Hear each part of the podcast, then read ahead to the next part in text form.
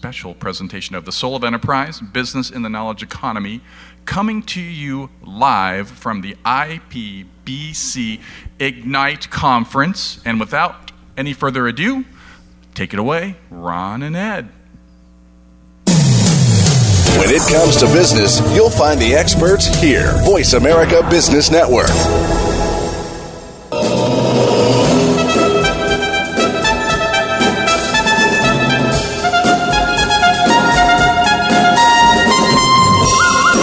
Welcome to the Soul of Enterprise Business and the Knowledge Economy, sponsored by Sage, energizing the success of businesses and communities around the world through the imagination of our people and smart technology. I'm Ed Kless with my friend and co host Ron Baker. And on today's show, Ron, we are free riding live from IPBC in Canada, in no Canada. less. Yeah, Richmond, let's hear it for Vancouver. Canada. Woo! God. Yeah. Very enthusiastic group of Canadians here. Right on. Uh, and this is just one of the, the most fun conferences that I uh, part of my schedule every year. But I think I've been coming here five years, and I just I love the the bookkeepers because as we you know you and I have talked about this, we think they they get we shouldn't say this too loud because a lot of our audience is accountants. You know, so just between you and me, the bookkeepers get it more Yep. than the accountants. Far more innovative than the Yep. accountants. They do. No doubt about it. They do. Yep. It- mostly because they understand that it's about the relationship, right? It's not just about the, the getting the getting it technically correct. Yep. Right? It's about the handholding that they need to do. So it's not just, you know, financial statements correct and tax returns correct and all of those things. That's important. But, you know, sometimes people just need to be handheld a little bit mm-hmm. more. And look, you know, we talked about this with Daniel Susskind. We think that relationship workers is, i- are going to be the, the way that accountants are going to have to evolve. So they're going to almost have to evolve to eclipse the bookkeepers, which you guys they're way far ahead. Yeah, So Couldn't agree more. I mean, uh, this is the fifth conference I've come to. They, it gets bigger every year. I've been to every one of them since uh, their first one. And the Black Swan program, we kicked off Black Swan 5 program today with a new group. So we've put about uh, 30 people through that program, some of which are uh, in the audience today. And it's just been phenomenal. And I think you're right. The uh, bookkeepers get it. They're at the coal face more. They have a better relationship with their customers. Uh, and I think they nurture that relationship more. Plus, I have to say, objectively, speaking as a recovering accountant, I think they're more innovative. Yeah. Um, because I think they have a more diverse background and they come from different places, so they don't have that same orthodoxy that we accountants were taught. It's very rigid. You know, we all go through the same education, the same on the job training, but the bookkeepers come from all different backgrounds and, and experiences, and I think that gives them the edge when it comes to innovation and creativity. Awesome, awesome. Well, j- just quickly, since you mentioned it, just quickly describe that Black Swan program because that in itself is an innovation, I think. So, It's been really fun. I mean, the first year, uh, Louis Prosperi, the president of the uh, IPBC, and then Gordon Hawley, the uh, individual who initially brought me in, uh, I spoke a pre-conference day, kind of like what you did today, and I think it was two days, if I remember right. I can't remember the first conference. I think it was two days I did, and then we were sitting in the bar afterwards, and Gordon looked at me and said, "So, Baker, you come to these conferences and you show up and you throw up and you get everybody all jizz, jazzed up, and h- how many of them implement?"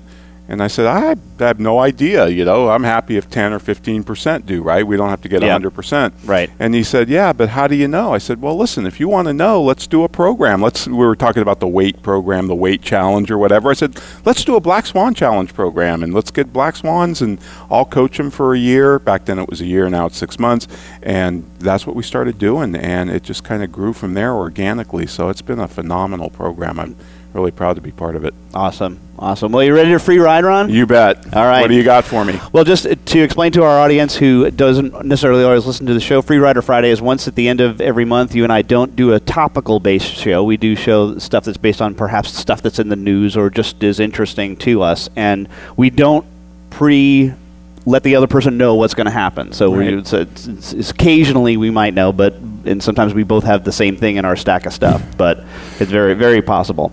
Well, I'm going to open up with this one. This is, and I'm, I'm sure many of you heard about this. That Wells Fargo opened up a couple of million fake accounts. And one of the things I think is, is relevant about this is this is a great example of what we talked about two weeks ago in our show on measuring what matters, and that is that you will get what you measure. Right. Right. You will get what you measure. This is the Wells Fargo designed this compensation system around the number of accounts that were opened, and th- th- this this was not a conspiracy because there's no way you could invite. Ready for this, Ron? Five thousand three hundred workers at Wells Fargo opened up fake accounts. Yeah. Wow. Five. This is. I mean, it was a hmm. conspiracy. It was the worst kept conspiracy in the history of business. Right. This was just because this is what they put in place from a measurement system, and that the people had incentives to do this, and they figured out ways around the systems, and this is what they got. So you know.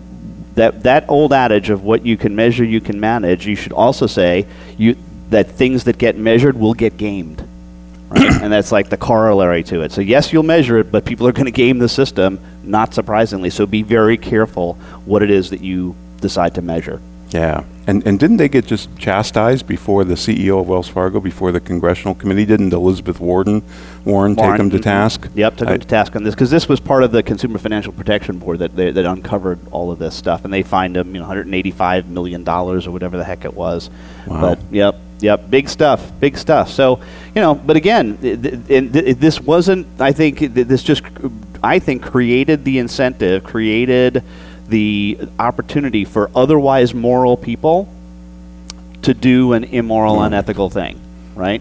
And that's what we, we, we talked about last week. We talked about the, or two weeks ago, the timesheet too, as well. You know, the, the timesheet creates an environment where otherwise moral, ethical people do unethical things. And in that case, it's, you know, falsify your timesheet up or down. Right, Up or right. down, by the way. So just a, another example of that. What did Aristotle say? It's hard to be a good citizen in a bad country, or Yeah. bad, you know. Right, uh, right. Uh, it reminds me, and I know we might have talked about this before, but the National Health Service um, instituted a measure. They were finding that in the ER, it took people way too long to, to be seen by a doctor. So the NHS, and their infinite wisdom, passed a law that said uh, a person has to be seen within, I think, a half hour or an hour of being admitted into the ER. Okay, yep. And so, what do the doctors do? They tell the ambulance drivers, keep them in the ambulance because the clock doesn't start until they pass through the doors. So, they have all these really sick people sitting in ambulances. So, you put a system out there to measure, and we humans, we're scamps. We're going to game it. So, mm-hmm. that's a constant problem. Yep. So anyway, all right, what do you got? Let- All right. Well, you know about this one. It's probably in your stack. But uh, Apple Corporation, Oh, uh, yeah. the European Commission, Oh. who we love, the EU with their 1,478 page constitution and growing, um, they said that Ireland is providing, you got to love this, Ed, providing illegal state aid to Apple.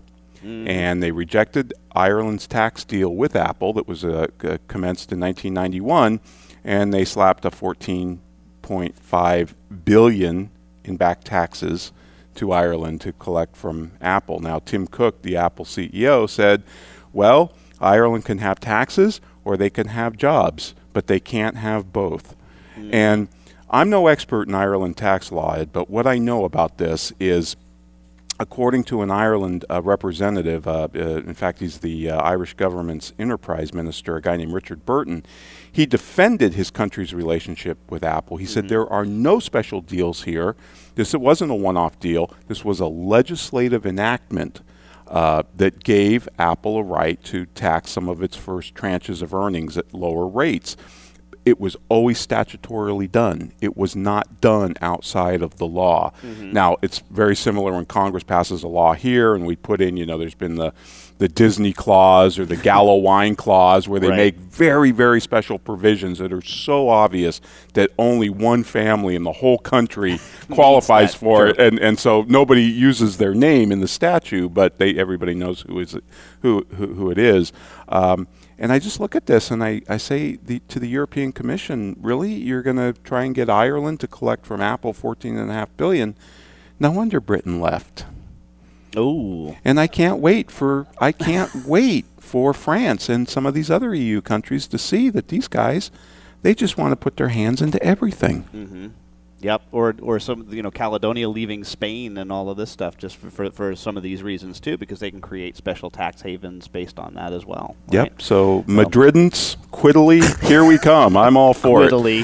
Uh, Quiddly. let- let me just add one more thing, and this is from the EU. So this is, Okay. and, and this is about winemakers. So this touches uh, close to home. Um, winemakers are uncertain about Brexit.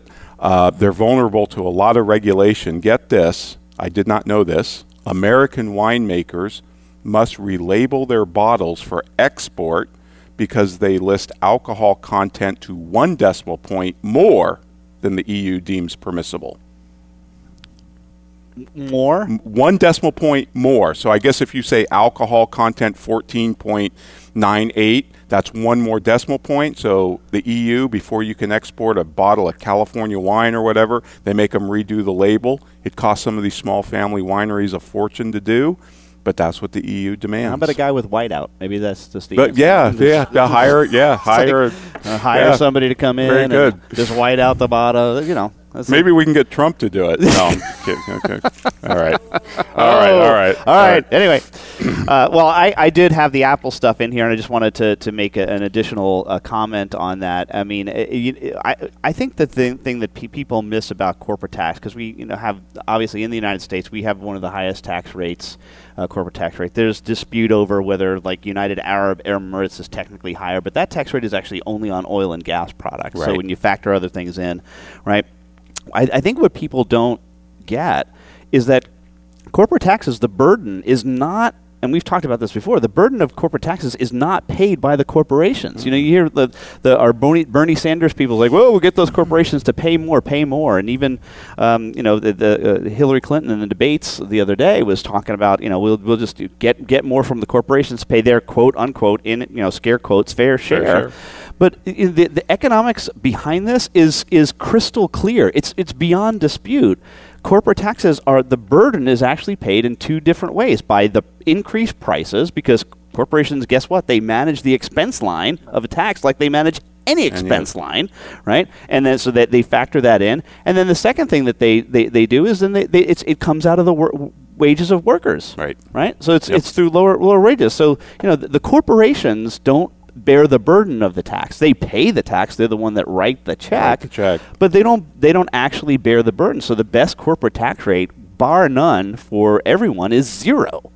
Yep. Absolutely zero. So that, that, that, that way we, we can see significantly lower prices.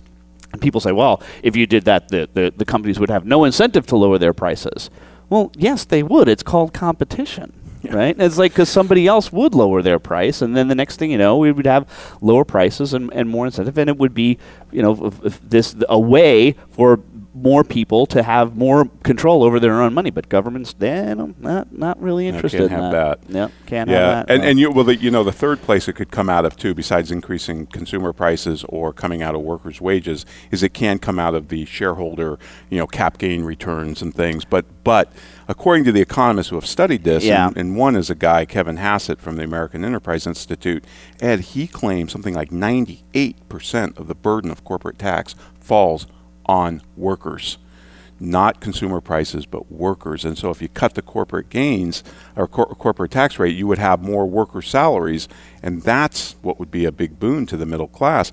Trump semi made that point in the debate. His advisors, there's two advisors he's got uh, on his tax plan, is Stephen Moore from uh, Heritage, who's a great economist, great supply side economist, and Larry Kudlow, who worked in the Reagan administration. And they are trying to, uh, you know, coach Trump to stay on this method or uh, this message that if you cut corporate taxes, you'll increase wages for the middle well, class, which I think is a great message, but it gets lost in in Trump in, in, Trump in, in, in, yeah, Trump. yeah yeah in the Trump trumpeters or whatever. Yeah. Okay, yeah. well we're on what he said to some you know beauty queen or something. Yeah. well, we're up against our first break, Ron, but we want to remind you that you can get a hold of us at asktsoe at verasage.com. That's an email address that gets sends an email both to myself or Ron. You can also get to our webpage, thesoulofenterprise.com, where we put up show notes from previous shows as well as previews of upcoming shows. Uh, we can, we're also working on an online community, Ron, that we hope to release in the next couple of weeks, so we're really excited about that. But right now, we want to hear from our sponsor, Leading Results.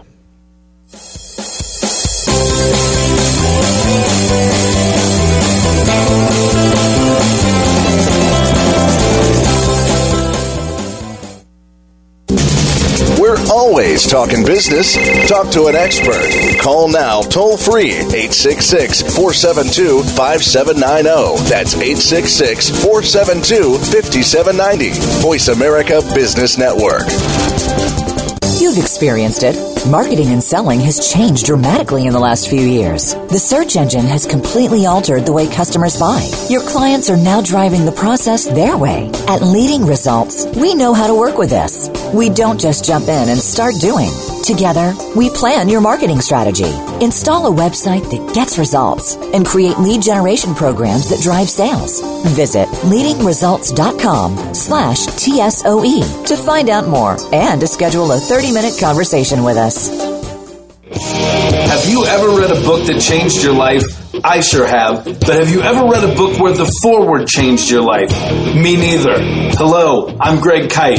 I wrote the forward to Ron Baker and Ed Kless's new ebook, The Soul of Enterprise Dialogues on Business and the Knowledge Economy. The value of this book is found entirely in its forward. So when you buy it, think of it as buying the forward and getting the rest of the book for free. Available now for download exclusively on Amazon.com.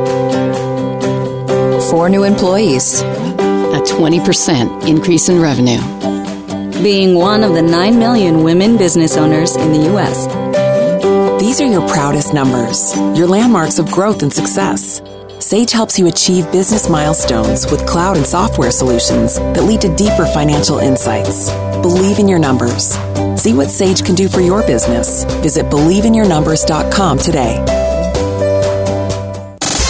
Have you friended us on Facebook yet? Why not? Just go to facebook.com forward slash voice America or search for the keywords voice America. Once you are part of our Facebook network, you'll receive daily messages about what's happening with our shows, this week's featured guests, and new happenings at the Voice America Talk Radio Network. And you can add your voice to the always active discussions on our timeline. Just go to facebook.com forward slash voice America or search for voice America.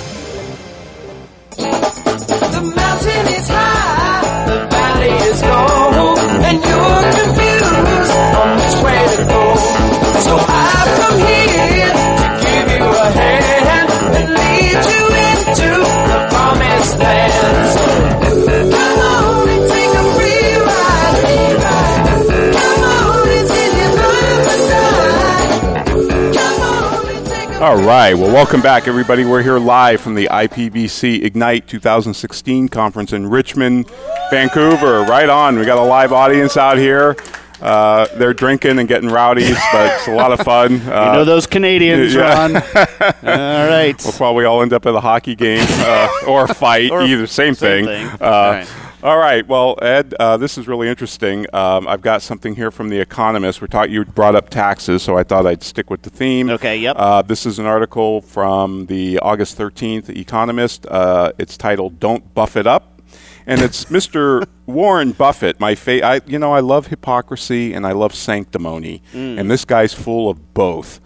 Um, I don't think it's the worst moral sin in the world, but boy, I'll tell you, it's really fun to point out. So he's got Berkshire Hathaway, right? Right, It's worth yeah. 363 billion. It's the world's sixth most valuable firm. Mm-hmm. And of course, you know, he loves to talk about how he doesn't pay enough in taxes, how corporations don't pay enough in taxes.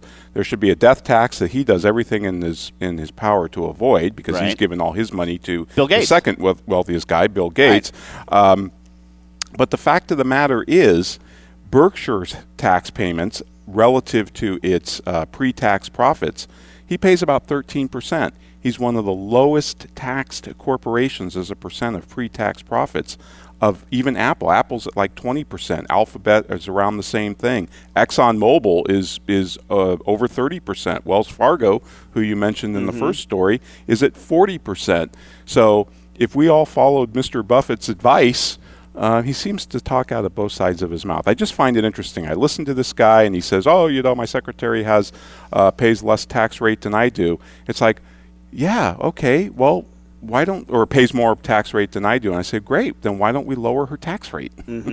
Well, and the other thing too, and I think I think I pointed this out. He he, he can make at any time a voluntary payment to te- to pay down the debt. No one no one is stopping him. There's a it's I think it's it's pay paygov.com or something and uh, or pay.gov and you can make a voluntary payment if you want to contribute more the, go, go go for it knock, Yeah. your, knock it out knock yourself out if you want to pay more warren nobody's going to stop you Absolutely. nobody's going to stop you no So- yeah, I, no, I agree. All right, so ready, Ron? This is this is a kind of a, a quick, fun one. So I gave a a, a, a webinar uh, last week uh, with our friends at CPA Academy, and um, got you know some good some good re- reviews and stuff, and everybody a lot of a lot of people loved it. But I did get the best the best critique of of me that I have ever gotten. I want to email this guy and and thank him because I want to use this. It's just like it's, it's just so well written. It's perfect. Right? Wow, okay. Yeah, it's perfect. So this this is what he said I'm about me. all Right? ears. So this is what he said. This presenter,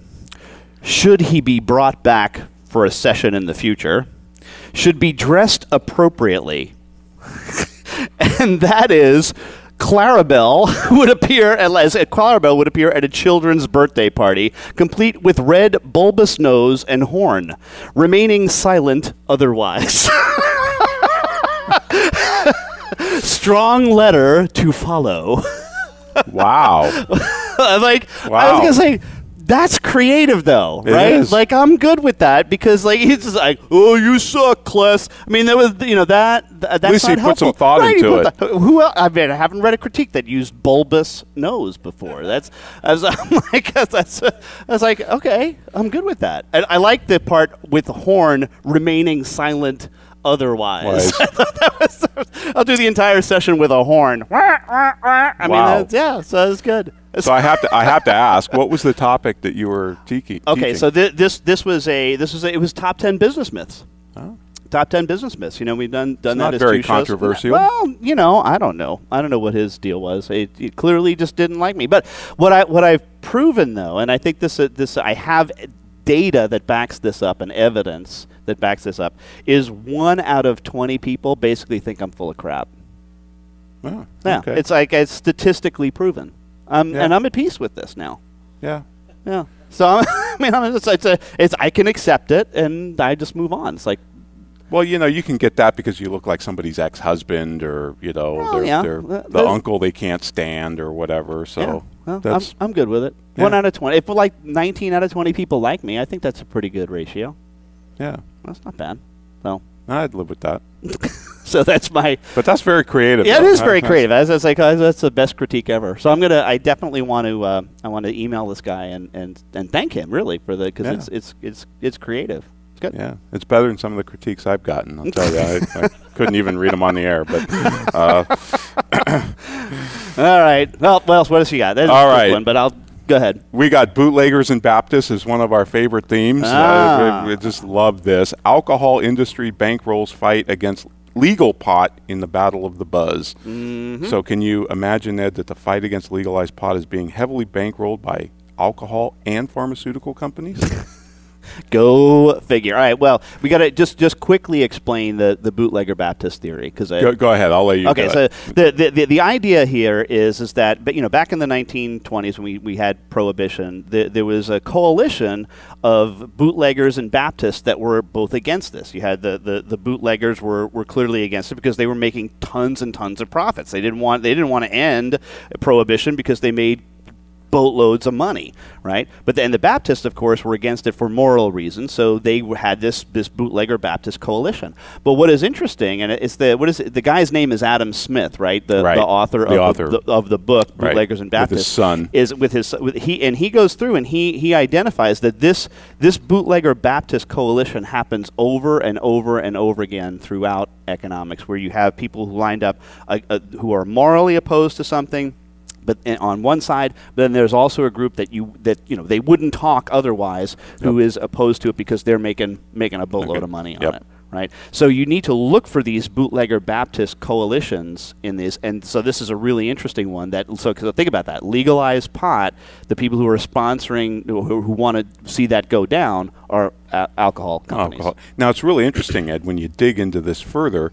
Beer Distributors PAC, which represents 16 beer distribution companies, gave Massachusetts uh, $25,000 to a campaign to, you know, fight. I guess it's on their uh, ballot this year for legalization. Mhm. In Arizona, where our great radio station is from, Yeah. uh, Voice America, they're one of the five states with marijuana legalization on on the uh, ballot. I think Maine is another one, by the way. But the Arizona Wine and Spirits Wholesale Association donated to a, a group opposing legalization. Um, but interestingly enough, the alcohol industry is nowhere near universal on this. The the Boston Beer Company, which makes Sam, Sam Adams, Adams, yep, we've talked okay. about them before. They own the trademark now to Brexit. They're going to make an ale out of it or something. Are they really? I'll probably end up buying tons of that, uh, just because I so support Brexit. But uh, they did it in their 10K filing. This is really interesting. In their 10K, which is a filing they do Yeah. at the SEC, they talk about marijuana could adversely impact the demand for beer. And the Brown Forman Company, the makers of Jack Daniels Tennessee whiskey and uh, Finlandia vodka, similarly warned in their 10K filing that consumer preferences may shift due to the potential legalization of marijuana. So it's really interesting, but some of the craft brewers see it as a great thing because they think it feeds demand. Uh, In other words, it's a complement, not a substitute. Okay. So if you smoke pot, you might, you know, go out to a, a microbrewery and, you know, eat and drink their beer. Drink so and drink their beer. It's Yeah. absolutely fascinating. But Yeah. just on the on the legalization issue, you know, it's really interesting. Um, I know these five states are up, and I think Maine is one of them. I've been contacted now by two or three lawyers, uh, just kind of out of the blue. They read my book somewhere or heard me somewhere. And their, their niche is uh, legalization growers, uh, you know, the, the, the distributors. And boy, do they have some massive issues that they have to confront from a, a legal, financial, Oh, sure. tax situation. Mhm. It is a nightmare as long as the federal laws stay different from the state laws. Mhm. I don't even know how those guys do it. Right. Well, uh, again, because they they cannot they have to operate in cash, right? I mean, Yep. they, they can't take they It's can't take credit them to get cards, they can't take yep. anything, and or, or Bitcoin or whatever. But they've got to do stuff that, that is cash or, or cash equivalents because you can't operate like a normal business at this point because the feds feds might come in at any point and just shut that aspect of it down. Shut it down. Right. And, and the other thing, Ed, that I really, and I don't want to get too in the weeds on this, but because federal and state law are different, for federal tax purposes, they can only deduct the cost of the pot. They can't deduct any of their other overhead expenses, salaries, wages, rent. For state purposes, they can, but for federal, they can't, Mhm. which which doubles their tax burden. And I don't know how they get around that. Wow. I, I, these are just really complex issues. So Yep. Yeah, I'd well- be really curious if any of our listeners out there deal with this sector. I'd really like to know more about that. I actually do know there's actually a Sage partner that in mid market that specializes in these handling these guys. Yeah, no, I- I- am not allowed to mention their name for obvious reasons, but they, they, they, that's what they do. That's Yep. what they, they specialize this i- i- in uh, both both in Denver and in Washington. And in Washington. Mhm. Yep, they got locations that they're taking care of. Well, I think it's going to roll across more states. The guy I talked to, the lawyer I talked to in Maine, says, "Oh, it's going to happen. It's going to pass. It's on their ballot this November." So Well, we'll see. Yeah, no, I, I, I think we're. It's just a matter of time where we're going to get full legalization. It's got to, and they've got to. I would not be all that surprised if President Obama uh, a- asks the FDA on the way out of office to to deschedule. Deschedule it? Yeah, Ah. he might ask. I mean, he doesn't. I would be shocked. You would I, be shocked? would, I would be shocked. I, I wouldn't be Yep. shocked if he asked. He because he could theoretically say yes, you need to do this because it's under administrative law. But I think that it's possible that he might say, "Hey, listen, I it would be my preference if you did If you this." did- oh, You know, okay. so that- Well, and then and then they, and then they would say no because the DEA would come in and put the kibosh on it. But right, yeah. All right. Well, look, we're, we're running up against another break here, so we just want to mention to you that you can go to our page, thesoulofenterprise.com, where we have previous show notes, but also a new archive, Ron, that's only been about uh, out about six weeks now. You can have an archive of all of the shows that we've done previously in one spot. Click on it and see everything that we're doing. Also, subscribe, of course, to our our podcast on iTunes. We love when you do that, and please keep those reviews coming. Those are the currency. We we love for you to review and subscribe, subscribe, subscribe. So we really want to make sure that people do that and keep those cards and letters coming. Ask TSOE at verasage.com. So we want to hear from you as well. And right now, we want to hear from our sponsor, Quanta CRM.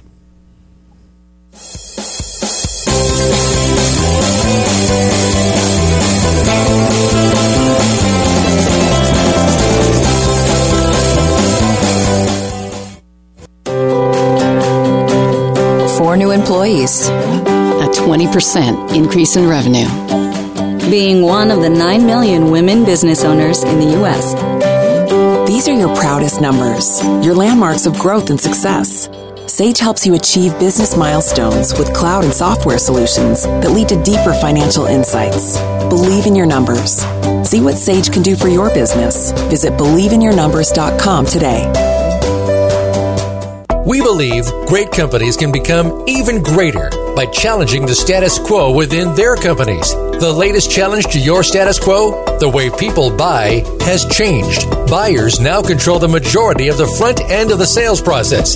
Sellers must learn to facilitate a buying process, not conduct a sales process. Social buying signals are an opportunity for sales. Learn more. Go to quantacrm.com slash ABC to request a copy of the white paper, Always Be Closing, a guide to the new art of social selling. Have you ever read a book that changed your life? I sure have. But have you ever read a book where the foreword changed your life? Me neither. Hello, I'm Greg Kyte.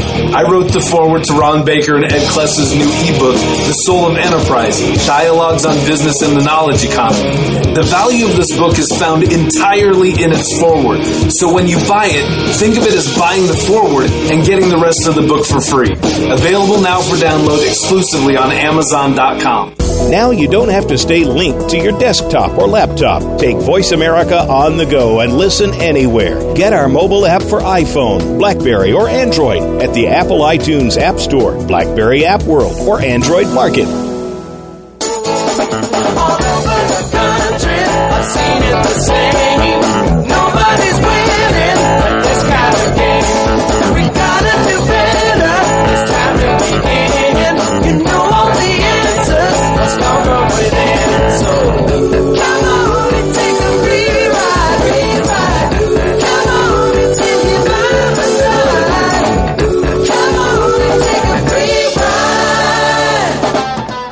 Right. Well, welcome back, everybody. We're here at IPBC Ignite 2016 in Richmond, Vancouver, live with a great audience in front of us, drinking and getting rowdier as the time ticks off. Uh, this is just phenomenal being here, uh, Ed, and I can't wait to talk uh, about next week's guest. I'm really looking forward to that, but Yes, we can do that on the okay. next segment. That'll be great. Yep. Um, all right, I got a great one for you. I know you're a word guy, Mhm. and uh, and you know, head uh, uh, hat tip to your dad too, because he was obviously a word guy. You're going to love this.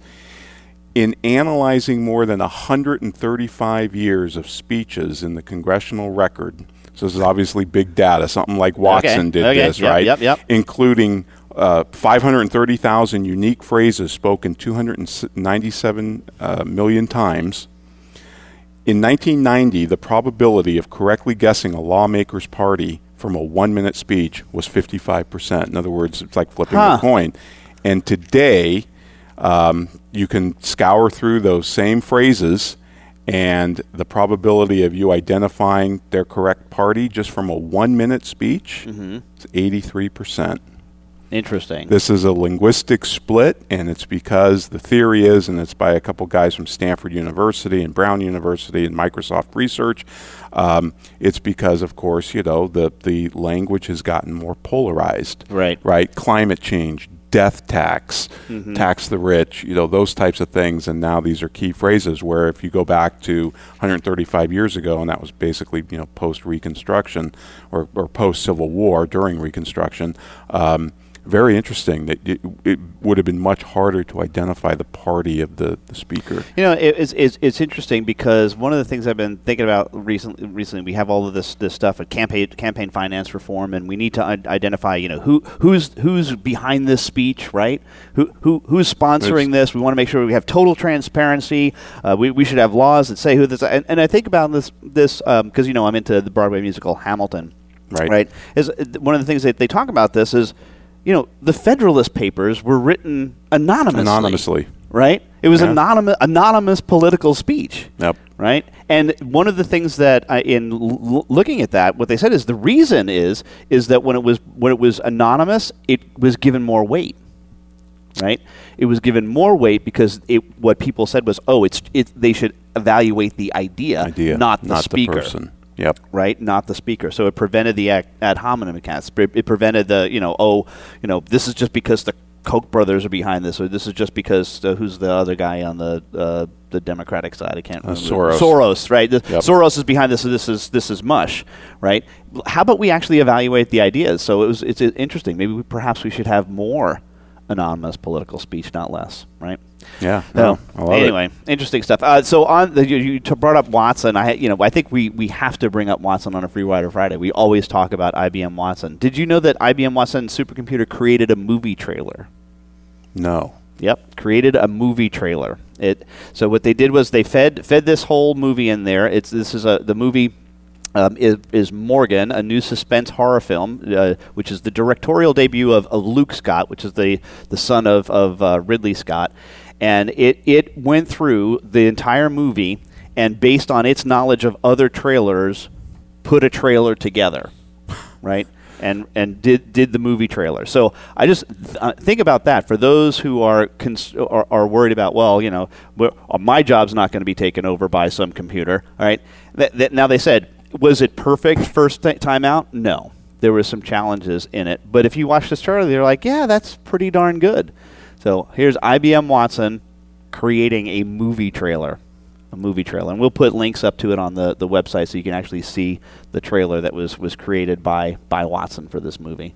Wow. And mm-hmm. did you happen to see, because you posted this on Facebook in our group, and I think Tim Williams came in and said that IBM now is like in the top 10 of digital agencies? Yep, they're the, the, one The- of the largest digital advertising agency in the world now. IBM is. IBM take Mm-hmm. it moving into the digital space. That's amazing. The other thing I heard about Watson Ed, and I can't, I can't seem to find if this is true. I haven't looked really hard, but apparently in a lot of those commercials where he's talking with you know Stephen King or Tom Watson, the golfer, Right, right. that those are not scripted in advance. Huh. That Watson is actually responding to what they say. Now I find that hard to believe because commercials are scripted as good as movies are. Mhm. But if that's true, that makes those commercials even more fascinating than they are. Yeah. The one that freaks me out the most is the Bob Dylan one. I don't know, that kind of freaks Yeah, me out. yeah. It's like Bob Dylan pitching IBM. This is really, really kind of wacky, right?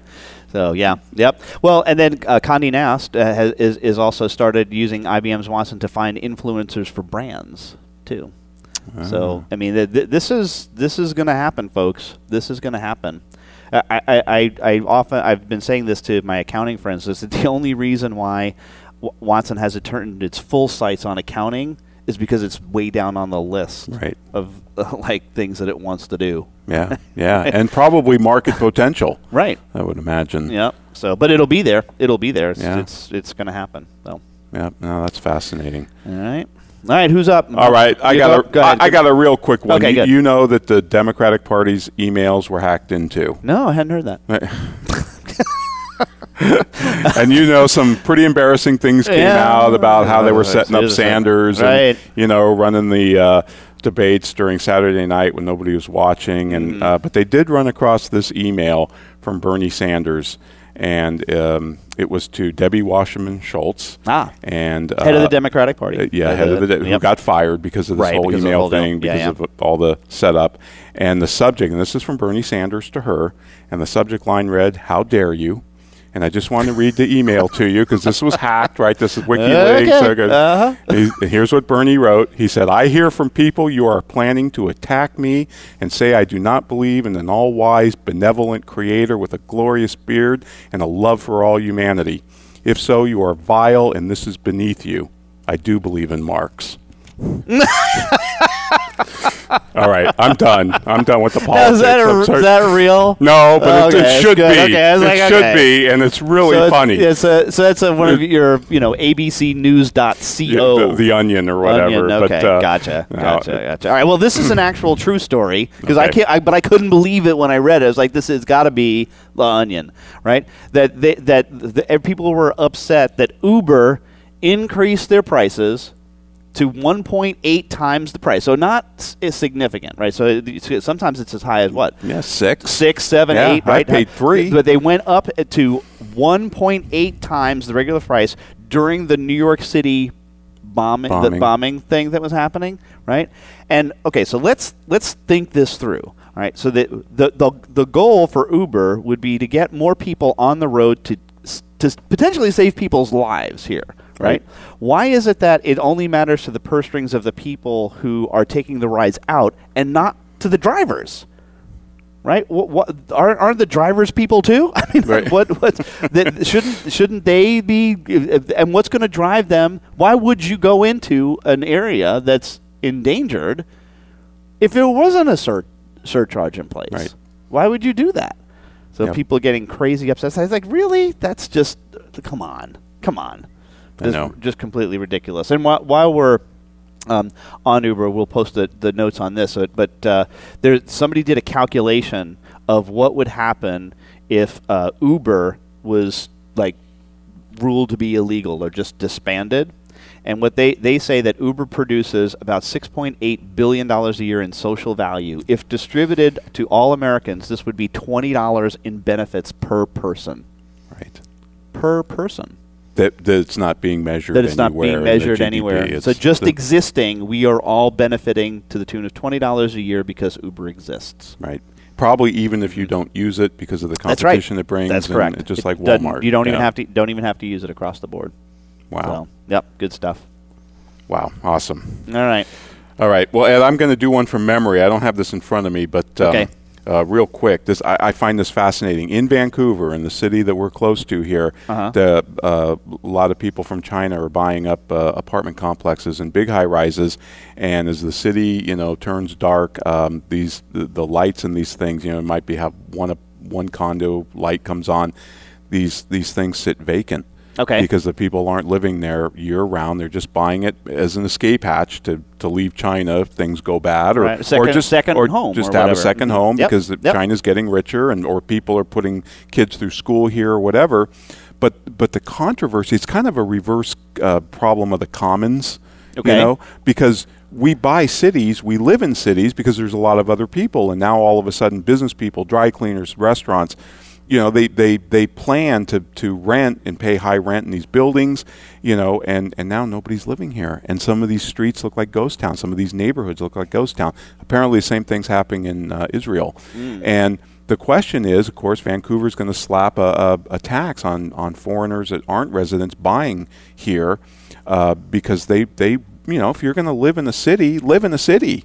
If, if you if you don't want to own the place or occupy it, go buy a place out in the sticks. But if you're if you're not um, doing that in the city, you're actually affecting other businesses and people around you. Mm. It's a reverse commons thing. Right. I- it's obviously a first world problem. It's obviously a very rich problem. You know, our ancestors who were starving wouldn't have to deal with this. But I Mhm. just I find this fascinating because obviously there's a balance between the rights of the city versus the right of the individual property owner. Right. I don't have a good answer for it. Rabbi Lapin brought it up on his show, and he actually thinks the city has a right to tax these people.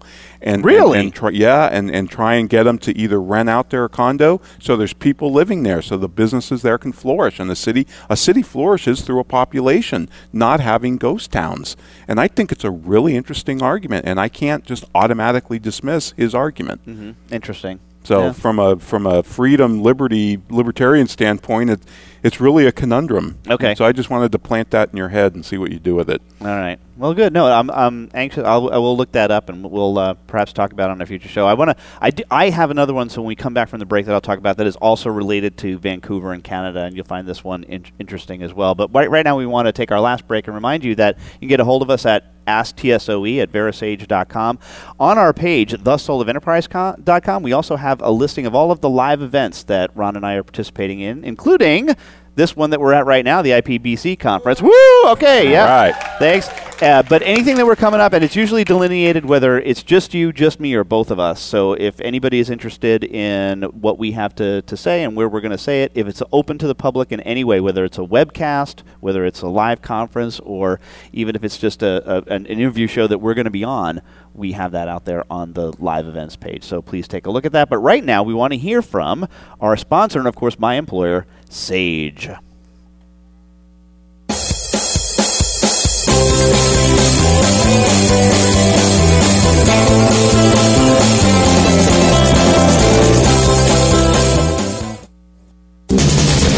Always talking business. Talk to an expert. Call now toll free 866 472 5790. That's 866 472 5790. Voice America Business Network. Four new employees. A 20% increase in revenue. Being one of the 9 million women business owners in the U.S. These are your proudest numbers, your landmarks of growth and success. Sage helps you achieve business milestones with cloud and software solutions that lead to deeper financial insights. Believe in your numbers. See what Sage can do for your business. Visit believeinyournumbers.com today. Have you ever read a book that changed your life? I sure have. But have you ever read a book where the foreword changed your life? Me neither. Hello, I'm Greg Kyte. I wrote the foreword to Ron Baker and Ed Kless's new ebook, The Soul of Enterprise Dialogues on Business and the Knowledge Economy. The value of this book is found entirely in its foreword. So when you buy it, think of it as buying the foreword and getting the rest of the book for free. Available now for download exclusively on Amazon.com. Think you've seen everything there is to see in online television? Let us surprise you. Visit VoiceAmerica.tv today for sports, health, business, and more on demand 24 7. The mountain is high, the valley is low,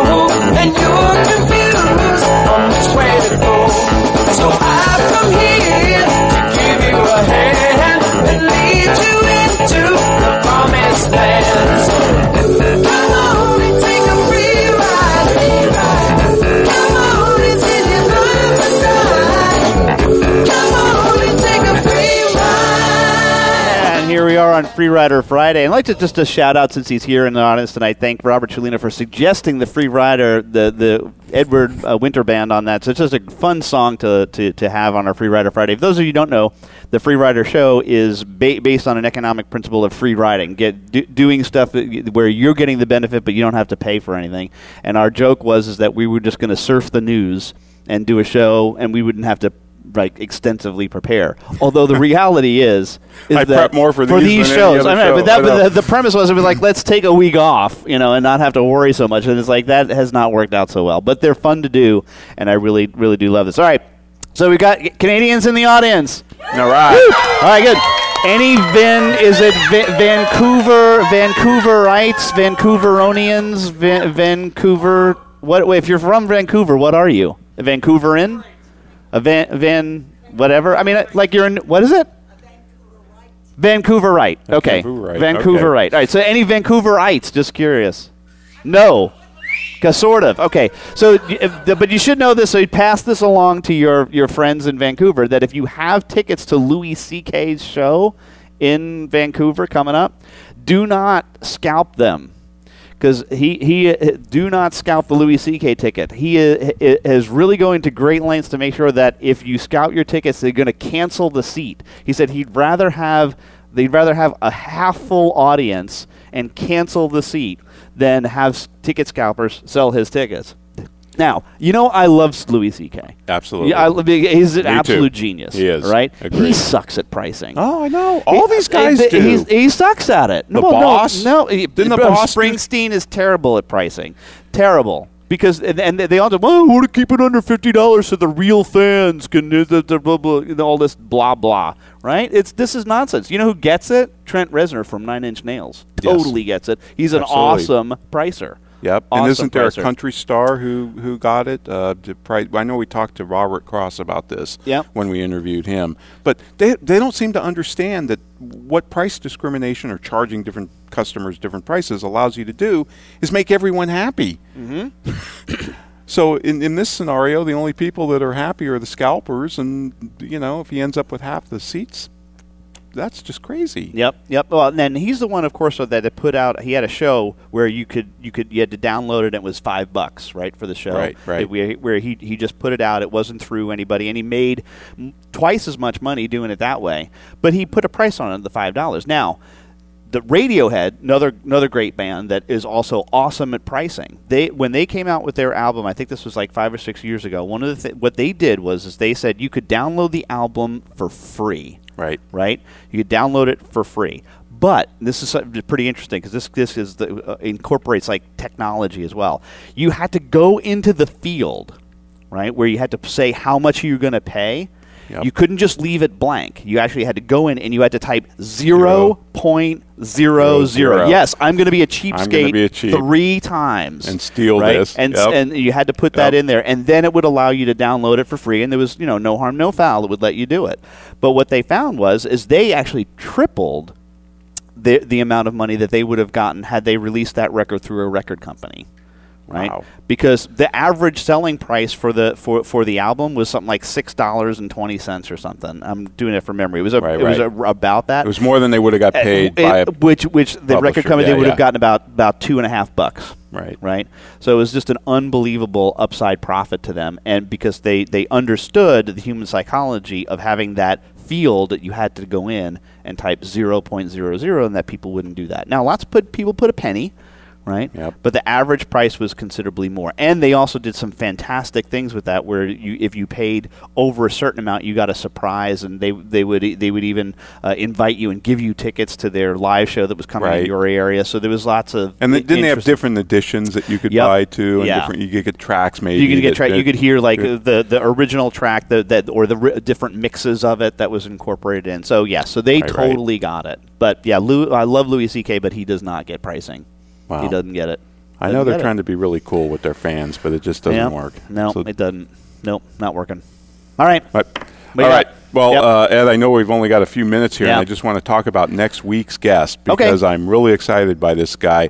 Uh, as you know, I, I wrote an article on uh, my LinkedIn post, and it was um, something about cost accounting. It was also the well, it was the end of accounting book, the book review that, Right. and we had uh, Baruch Lev on our show, and people chimed in on that post, an unbelievable A amount, and I got some cost accountants just coming after me, like you know, with with it, was- it was like the pitchforks are out, you know, and and uh, and so and I've actually made contact with two of them now. One is a straight down the line cost accountant. He sees the world as cost accounting. I've had long conversations with him already, and I don't know if I can ever convince him, but I gave him some things to think about. But the other guy is a guy by the name of Dr. Reginald Lee, and he wrote a book called Damn Lies, Statistics, and Cost Accounting.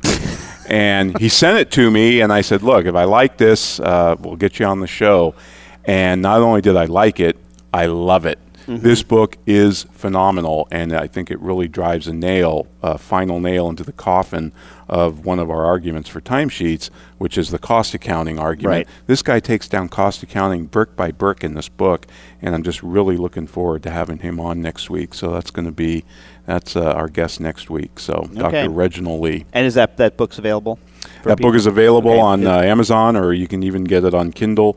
Uh, yep, and it's it's kind of a pricey book. It's one of those professional books, probably forty or fifty bucks. But I, I thought it was a great read, and uh, I can't wait to walk uh, through some of the some of his concepts because boy, did I learn some things uh, that just blew my mind in this book. Okay. Well, this is this is always a challenge for me because you know I'm not an accountant, so I I know. you know I I still don't like cost accounting, but Yeah, I, no, I don't I- have I don't have the depth It's the equivalent of me listening to you do project management. Yeah. So I'm going to make you suffer. or talking Uh, about baseball. Or yeah, that's that's even yeah that's that's even worse. yeah, he goes, right, all right. All right, so I got one more quick one here, Okay. and, and I think you actually sent this to me, so this is clearly in our stack of stuff for everybody. But the um, Department of Transportation has issued a comprehensive policy on driverless cars. Driverless cars, first time. So, and I can't believe I'm going to say this. My libertarian friends are not going to be happy with me. It actually makes sense, hmm? and I agree with much of it. I know. Like I've ac- read that too. I know, and it, it- it's it's like because they, I think that this report is going to make driverless cars happen much much quicker Sure. than I thought it was possible. Mostly because the regulations are there. So that they have a couple of generic things, and just you know, feel free to chime in on this, but. There, it, it- it's four basic areas of the report. The first, what is it that the vehicles need to do to be safe, right? Which you know makes makes total sense, right? We want to make sure that that it lays out 15 safety point uh, assessment to make sure that they're they're certified for being driverless on the roads, right? So I, I totally get that. I mean, it's, it, driving is not a right; it's a privilege. So I'm good with that, right? Then the next one is, and I think this is probably the biggest impact, is what is it that the fe- federal and state government should do? And basically, what they say is we should stay the Hell heck out, of it. it. Right? that's what they. That, that's Yeah. their recommendation. I was kind of blown away by Me that. too. I So- stand corrected. I've been saying they're going to grind the gears on this and throw sand, but no, they seem to be backing off. Well, and I'm, and that's that's what I'm wondering is you know why, and may, maybe this is the, A bootlegger Baptist thing? yeah, where's the bootlegger Yeah. Baptist com- coming on here? But and yes, the, the, the and the, the Baptist in this, you know, the, the moral outrage might be from the environment, the green movement, right? Because what we want is. But you know, th- th- there is talk that these all of these driverless cars should be electric, right? Right, which is n- I don't understand that because I don't know if you you're, I mean, I'm sure you're aware of this, but it, it, the, the the Tesla has you know zero emissions. Emissions. Oh, on yeah. the back It's of it, joke. zero emissions, which is It's ridiculous. offensive. It, it, It's offensive. Well, because where, where did you get that electricity from?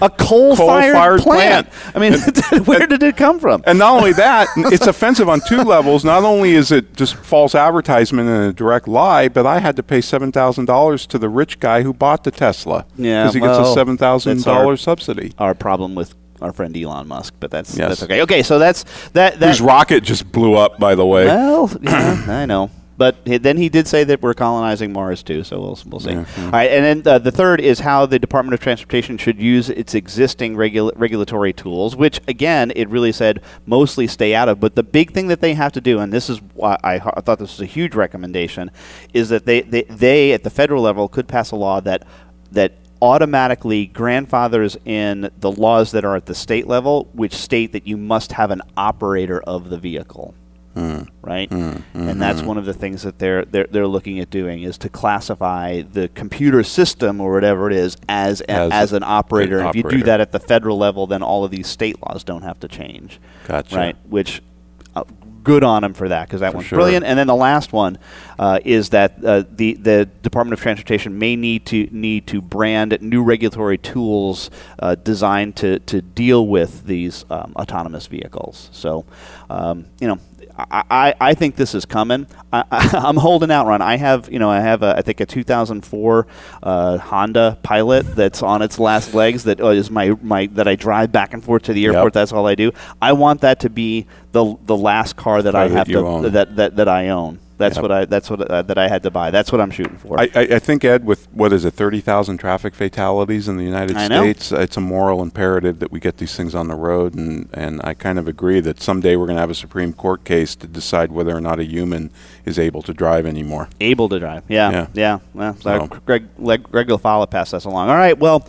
We're ready to wrap up. We got Re- Dr. Reginald Lee next week. Pretty excited about that, We right? sure do. We'd like to thank Canada for their great hospitality and. Wow. Thank you to our executive producer, Robert Chelino, our sound engineer, Randy Jackman, who have been fantastic, and the great crew from Voice America for setting this all up. We will be broadcasting live tomorrow and Friday from here, so we're really looking forward to that, Ed. And uh, All right. I'll Well- see you in 167 hours. All right.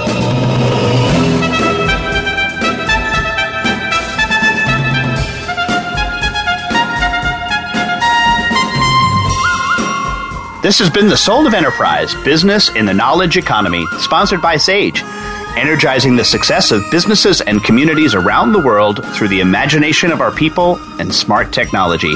Join us next week on Friday at 4 p.m. Eastern, 1 p.m. Pacific. In the meantime, please visit our website at www.thesoulofenterprise.com.